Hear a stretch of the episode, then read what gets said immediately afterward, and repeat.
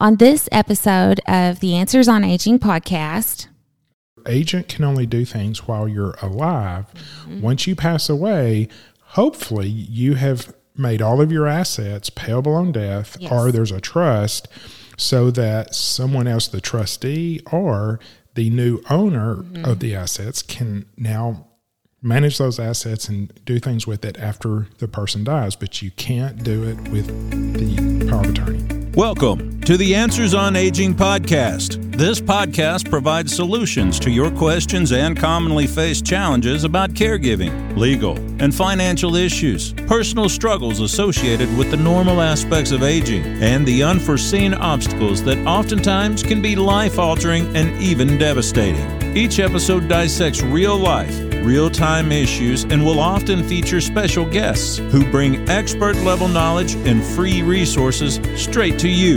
This podcast is hosted by certified elder law attorney Todd Whatley and licensed nursing home administrator Sarah Scott. Together, these aging experts bring an impressive combined 30 plus years of experience to the table in order to give you all the answers on aging.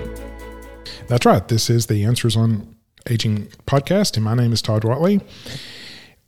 As always, thank you so much for listening. Thank you for downloading. And thankfully, I am here with my co host, Sarah Scott. hey, Todd Whatley, and welcome everybody back to the Answers on Aging wonderful podcast. Wonderful. It's so wonderful to bring you information every week about things you need to know as you age or as you care for somebody as you age. And today is no exception. And we are going to be answering the question what would surprise me about elder law and nursing homes? Yeah. Since I'm the elder law guy and she's the nursing home girl, Yeah. we thought we would just kind of throw a varied array of things out at you today, but things that we think would surprise you. And we did this topic on our radio show last week and got pretty good response from it. So we thought, hey, if it's good for the radio show, it's good for the podcast. Yeah, yeah. So, um, some of the some of the things that we talk about, you've heard us kind of expand on in other episodes, but um, and and you listen to that specific episode to learn more about that specific issue or challenge as it comes up. And so today we're just going to kind of combine some of all of those things into what could be surprising to learn. Yeah. Um, let's see. Number one, we just have a list here. There's there's no first, you know, best or last or whatever. It's just okay. Number one, um, people are very surprised, particularly in this may be a state specific thing, but I will tell you, I do work in two states where one state every nursing home takes Medicaid, mm-hmm. the other state not every nursing home takes Medicaid.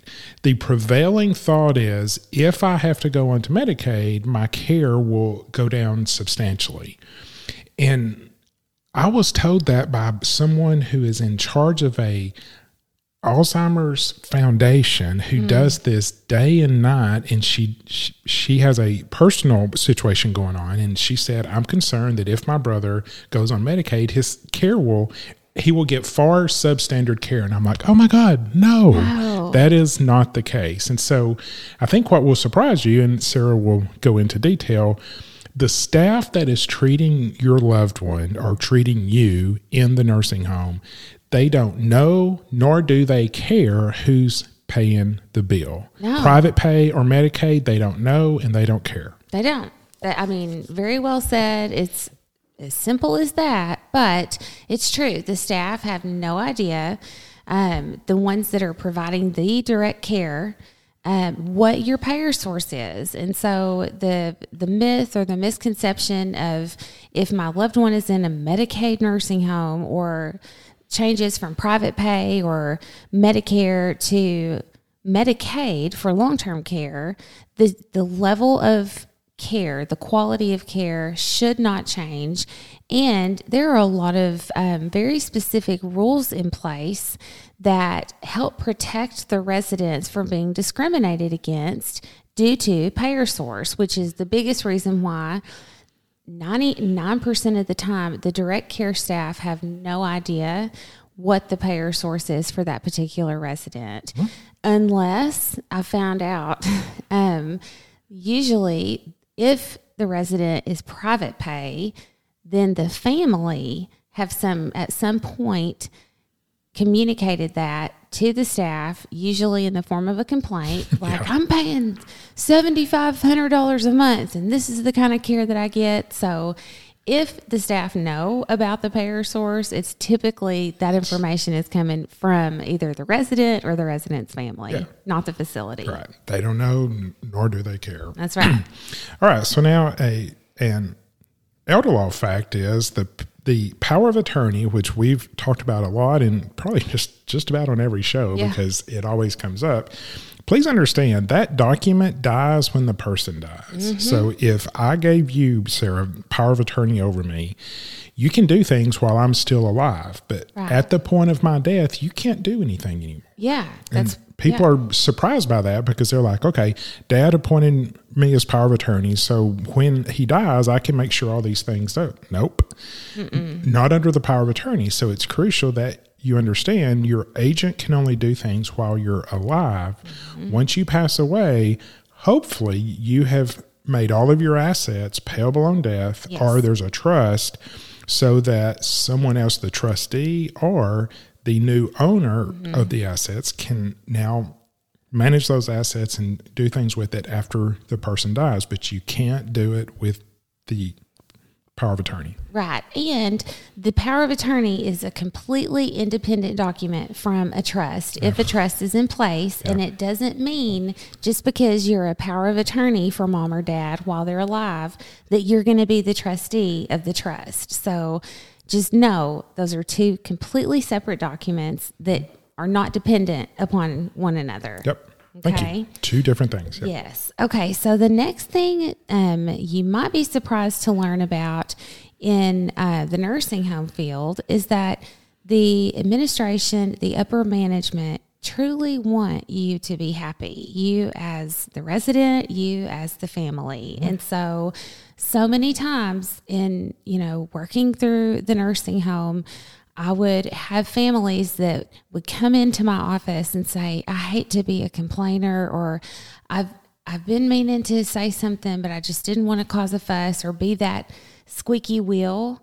Um, but these are my concerns. And please don't hesitate to verbalize your concerns so that they can be addressed and that they don't turn into something bigger than what they really should be. Yeah, I mean, they need bed filled, beds filled. They need their reputation to be good. I mean, mm-hmm. they want you to be happy. Yeah. And I think the the fear is, well, if I complain to upper management about this CNA or this nurse, they're always going to be on that nurse's side. Mm-hmm. Well, they are to a point because they need nurses to work there, but they they also, I think, just as much want you to be happy and mm-hmm. need you to be happy so that you stay there. And so they are not going to be adverse to you. They they want to know if there's a problem because they want to fix it. Right, right. Yeah. So don't hesitate, verbalize your concerns, and please believe that those upper management positions, those people in those roles should truly have yours and your residents' best interests at heart. And if you meet, if you are met with some resistance, there are other channels that you can look into to try to help resolve issues. And there's a whole podcast on that. A Whole podcast on that. Yeah. Um, I think one thing that will surprise you, people think of lawyers as, you know, living in big, huge, fancy houses and driving fancy cars, and therefore they have to charge a whole lot of money.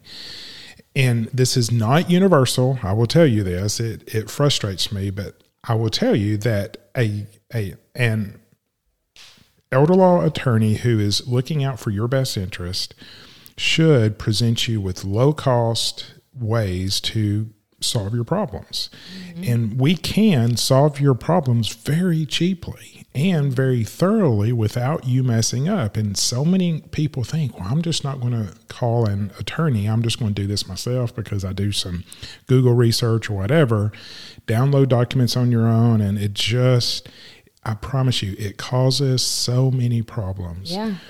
Please seek the advice of a good elder law attorney who is looking out for you. Like in my office, you come into me, you've done no estate planning, you have two children, you trust them, everything's good. We can do probate avoidance, which probate, there's a whole podcast on that, but probate is expensive, it's time consuming, and you should avoid it, I think, mm-hmm. in almost all circumstances. And you can avoid that very cheaply. Like Yeah. in my office, I would tell you do payable on death on your bank accounts, your Mm-hmm. investments. Let's do a deed for 350 that says at your death, this house or any real estate goes to whoever you want it to go to. So you've avoided probate, which could cost tens of thousands of dollars. You've also not done a trust because not everyone needs a trust.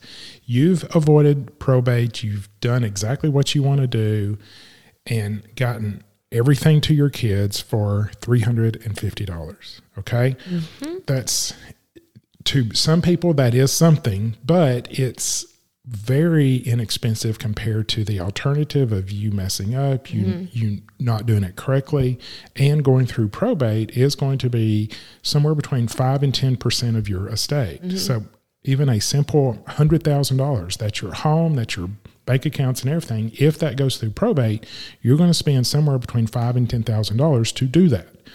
I just avoided all of that for $350. So please don't be afraid to pick up the phone and call a good elder law attorney, particularly one that you know is looking out for your best interest. Mm-hmm. I, I will tell you if you walk in and the first thing out of their mouth is you need a trust without knowing anything about you, go see another attorney. Yeah.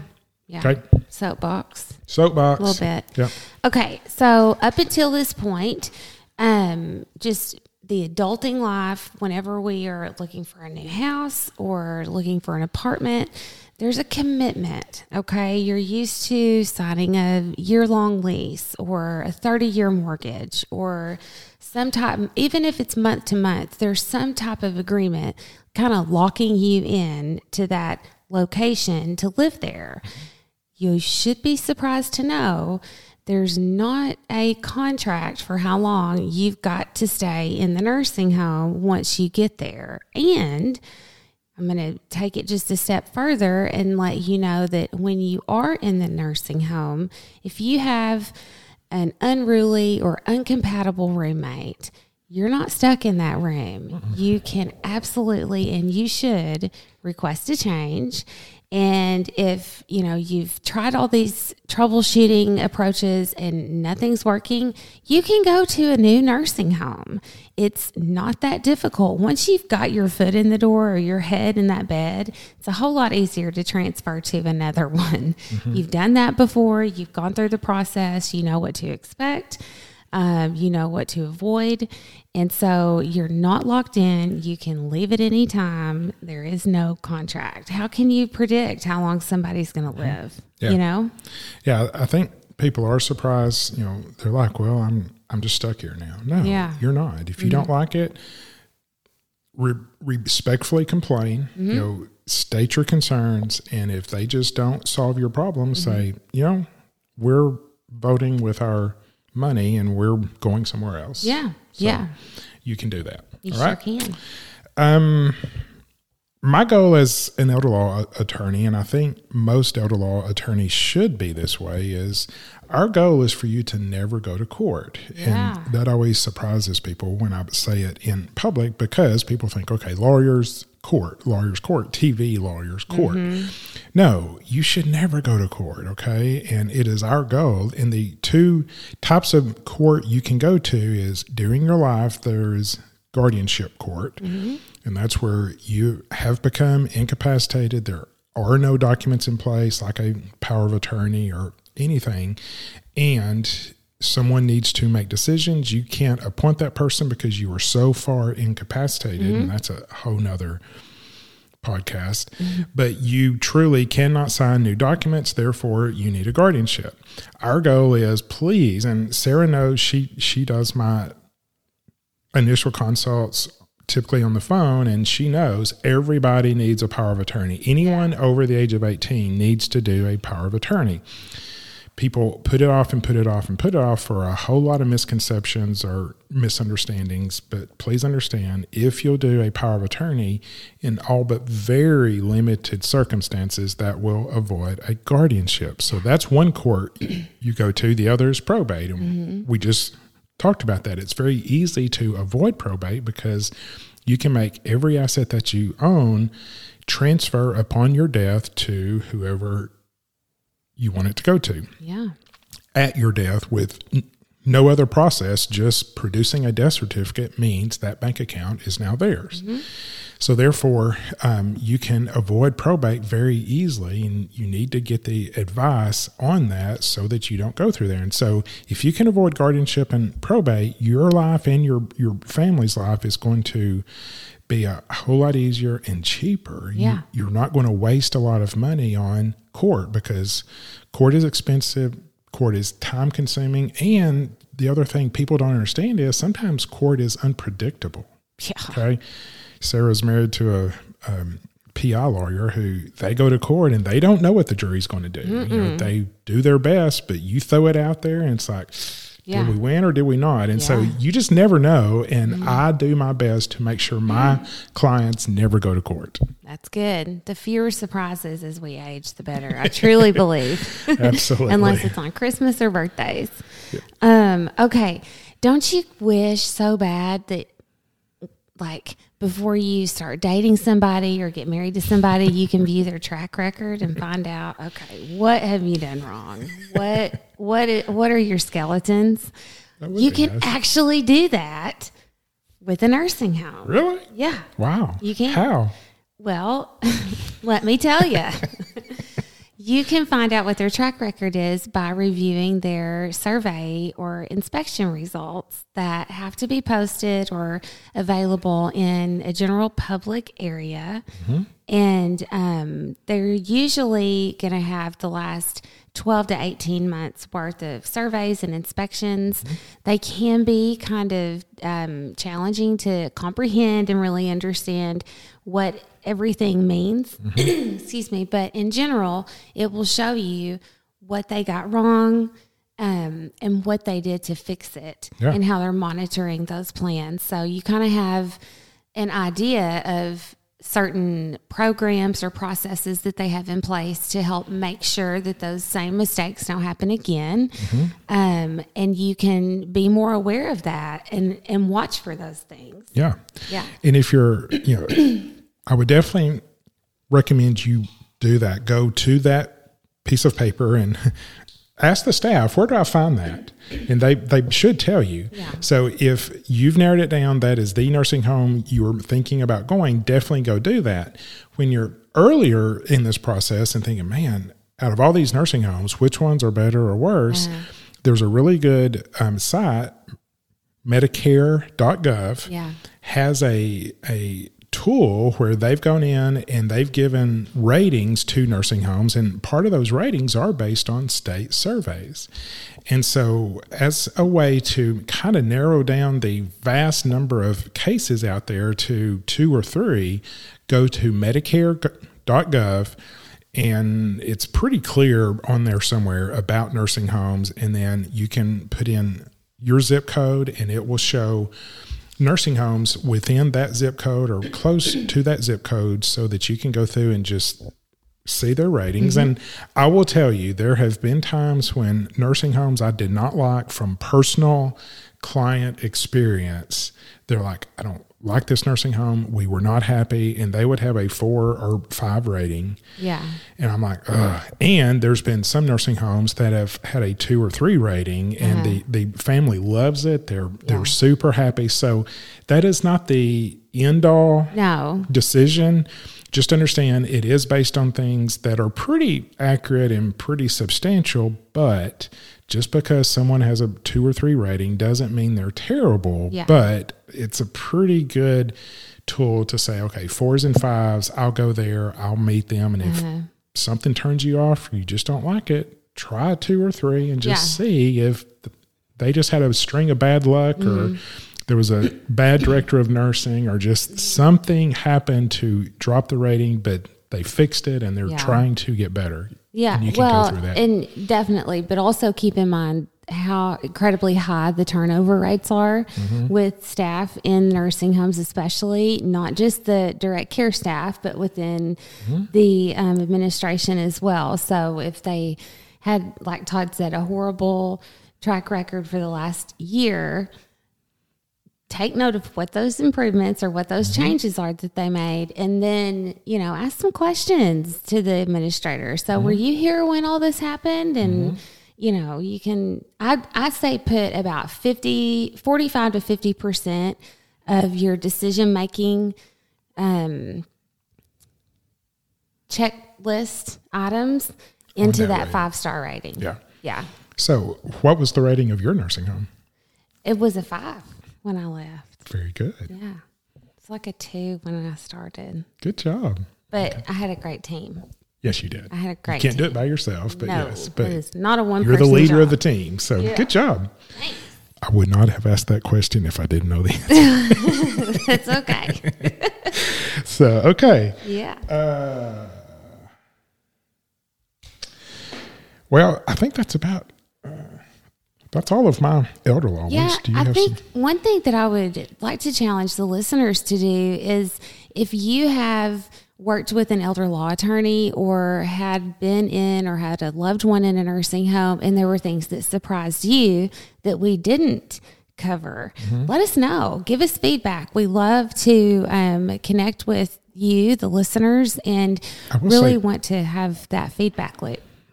I will say one thing real quick that just came to mind. I am, you know, when I was not an attorney, I always had this mindset of attorneys. I don't know if it came from TV or just opposing attorneys that were uh-huh. just really mean and nasty. And uh-huh. a, a lot of people do go to law school because the, they like to argue and they like to ruin people's day and just you know just be a lawyer okay but i have learned you know going to the national conferences and stuff elder law attorney uh, attorneys who become elder law attorneys tend to be a different breed. Yeah. their personality is more non-controversial. They want to help people. They're very down to earth. A lot more approachable. a lot more approachable. And they should be. Yeah, because this is a very personal type of law. It's it's very non-controversial. It's very huggy and uh-huh. solving problems and tears. You know, like every one of my conference tables, we have a box of tissues because Yeah. there's a lot of tears lot of shared tears. during our meetings. And and so I will tell you, if if you have this mindset of attorneys scare you, and it's like, oh, you know, every attorney I've known's been ugly and nasty. Uh-huh. Typically, elder law attorneys tend to be very approachable and nice, and you know, just a different breed. Yeah, yeah. Well, And I'm definitely that. I, I am not controversial. I can be ugly, but I don't like to be. And No. I love to just sit down at the table, laugh, solve problems, Mm-hmm. cry when we need to cry, but just solve problems. Mm-hmm. that's right. Just a big teddy bear, a big smart teddy bear. Thank you. Okay. Trying to get smaller. Oh my gosh. Okay. Um, so that really kind of wraps it up for today's episode of Answers on Aging. As always, we are so happy that you chose us to listen to and want to encourage you to keep listening, keep sharing, and tell as many people as you can about how helpful and educational this this information is. That's right.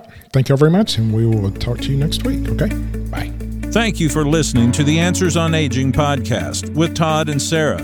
Be sure to hit subscribe and keep tuning in each week as they bring you helpful, useful, and easy to find resources for making life as we age as simple and enjoyable as possible.